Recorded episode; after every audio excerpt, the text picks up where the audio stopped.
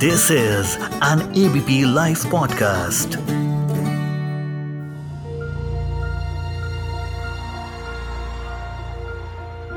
कल एक ही चीज़ के लिए अच्छा और बुरा दोनों लग रहा था।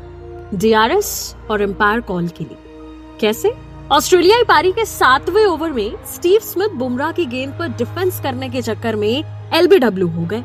गेंद सीधे जाकर उनके पैड पर लगी।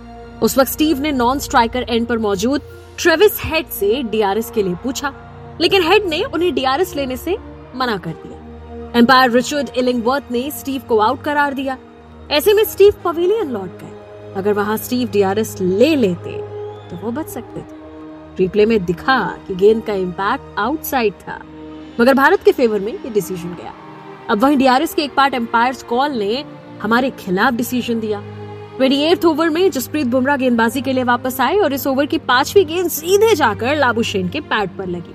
बुमराह के साथ साथ तमाम फील्डर्स विकेट कीपर के राहुल ने अपील की, लेकिन एम्पायर रिचर्ड कैटल ब्रो ने उसे नकार दिया। राहुल को तो भरोसा था कि लाबुशेन आउट थे। उन दोनों ने कप्तान रोहित से डीआरएस यानी कि डिसीज़न रिव्यू सिस्टम का इस्तेमाल करने को कहा और रोहित ने बिना किसी देरी के ये अपील किया। उस वक्त स्टेडियम में मौजूद डेढ़ लाख फैंस करोड़ों भारतीयों की उम्मीदें उस डीआरएस पर टिकी हुई। अगर वो विकेट टीम इंडिया को मिल जाता ना तो भारत मैच में वापसी कर सकता था। लेकिन ऐसा नहीं हुआ। रिव्यू में दिखा कि ये फैसला एम्पायर कॉल है।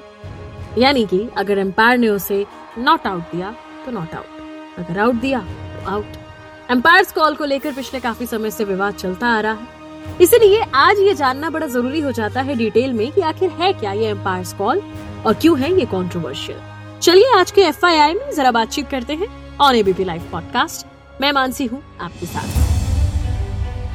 क्रिकेट में डिसीज़न रिव्यू सिस्टम यानी डीआरएस को लेकर काफ़ी हंगामा हुआ है और फैंस अक्सर इसके रूल्स को लेकर काफ़ी कंफ्यूज रहते हैं। एलबीडब्ल्यू कैसे काम करता है, बाहर और अंदर पिचिंग क्या है क्रिकेट में एम्पायर की कॉल वास्तव में ये है क्या?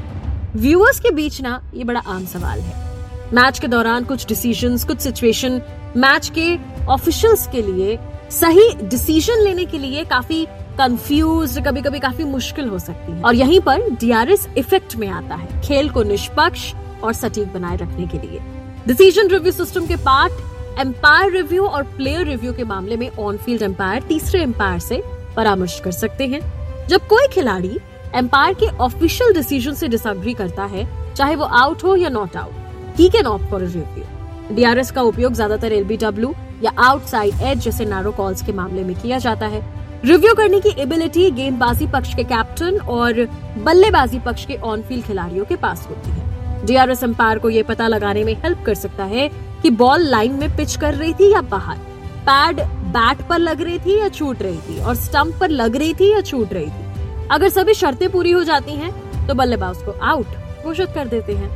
नहीं तो वो नॉट आउट घोषित कर दिया जाता है। अगर एम्पायर का डिसीज़न डीआरएस के हिसाब से गलत साबित हो जाता है तो वो इसे पलटने के लिए मजबूर हो जाता है। अगर एम्पायर का डिसीज़न गलत है, लेकिन बहुत कम अंतर से या तीसरे एम्पायर का निष्कर्ष अनिर्णायक हो जाता है मतलब कि if the third umpire findings turn out to be inconclusive it is called an umpire call इसे एम्पायर की कॉल कहा जाता है और ऑन फ़ील्ड एम्पायर के फैसले का पालन किया जाता है। जैसा कि हमने इंडिया वर्सेस ऑस्ट्रेलिया के कल के मैच में देखा भी, जो मैंने आपको स्टार्टिंग में बताया, जब बुमराह बोलिंग कर रही थी टीम इंडिया ने डीआरएस लिया थर्ड एम्पायर ने एम्पायर कॉल दे दिया और ऑस्ट्रेलियन क्रिकेटर नॉट आउट हो गया। एम्पायर का कॉल केवल एल डब्ल्यू रिव्यू डिसीज़न में इफ़ेक्टिव होता है। चलिए डिटेल में बताते हैं आपको कि आखिर है क्या ये एम्पायर कॉल जो काफ़ी कॉन्ट्रोवर्शियल रहा है। एम्पायर की कॉल का मतलब है, करीबी एलबीडब्ल्यू डिसीज़न पर ऑन फ़ील्ड एम्पायर को बेनिफिट ऑफ़ द डाउट दिया जाना चाहिए। जैसा कि कई क्रिकेट प्रशंसकों को पता होगा। लाइक बिफोर विकेट यानी कि एलबीडब्ल्यू क्रिकेट में आउट करने का एक तरीका है, एक टेक्निक है। अगर बॉल बल्लेबाज के पैर से टकराती है and if it is found to be in the trajectory of the wickets तो खिलाड़ी को आउट दे दिया जाता है। ये रूल क्रिकेट में अनएथिकल प्रैक्टिसेस को रोकता है। जैसे गेंद को स्टंप से टकराने से रोकने के लिए पैर का उपयोग करना। एलबीडब्ल्यू आउट के पीछे कई टेक्निकल बातें हैं, लेकिन मेजरली एम्पायर तीन चीज़ों को ध्यान में रखते हैं।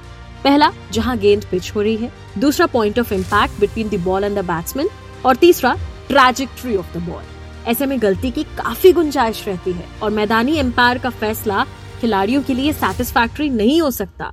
रिव्यू के बाद भी तीसरा एम्पायर ऑन फ़ील्ड एम्पायर को अपने ओरिजिनल डिसीज़न के साथ जाने का निर्देश दे सकता है। यस जो कि कल हमने इंडिया वर्सेस ऑस्ट्रेलिया के मैच में देखा था। The third umpire may instruct the on field umpire to go with his original decision इसे ही कहते हैं एम्पायर्स कॉल एम्पायर के कॉल ने काफ़ी कॉन्ट्रोवर्सी की है। कुछ प्लेयर्स ने तो इस पर बैन लगाने की भी मांग की है। क्रिकेट में डीआरएस की शुरुआत वैसे तो 2008 में हुई थी, लेकिन एम्पायर्स कॉल के जो रूल है, इसे 2016 में जोड़ा गया था। तब से सचिन तेंदुलकर हो रिकी पॉन्टिंग हो शेन वान हो ऐसे दिग्गज प्लेयर्स ने भी ना डीआरएस से एम्पायर्स कॉल को खत्म करने के लिए कहा है।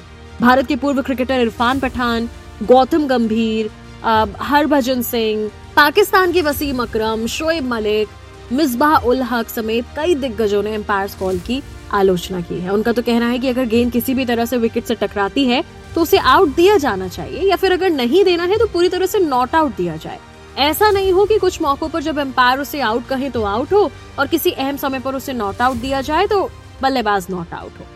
खिलाड़ियों की मेन प्रॉब्लम यह है कि एम्पायर का फैसला न केवल खिलाड़ियों के लिए, बल्कि फैंस के लिए भी बड़ा कंफ्यूजिंग होता है। इट कॉम्प्लिकेट सिंपल डिसीज़न और कभी कभी इसका नतीजा गलत हो जाता है। हालाँकि आईसीसी ने डीआरएस नियमों में बदलाव किया है, लेकिन डीआरएस में एम्पायर की कॉल से खिलाड़ी तो हमेशा परेशान रहते हैं। इसके परिणाम स्वरूप कई कॉन्ट्रोवर्शियल डिसमिसल्स और नॉट आउट हुए हैं। एम्पायर कॉल के खिलाफ एक और तर्क ये भी है कि चूँकि ये ह्यूमन एरर की अनुमति देता है तो डीआरएस में इसका यूज़ करने का क्या मतलब है? डीआरएस लागू होने से पहले के पुराने तरीकों पर वापस जाएँ। एम्पायर की कॉल एक्यूरेसी में एक तरीके से बाधा है। तो आज के एफ़ में इतना ही। इस ऑडियो को प्रोड्यूस किया है ललित ने। मैं मानसी हूँ आपके साथ on ABP live podcast.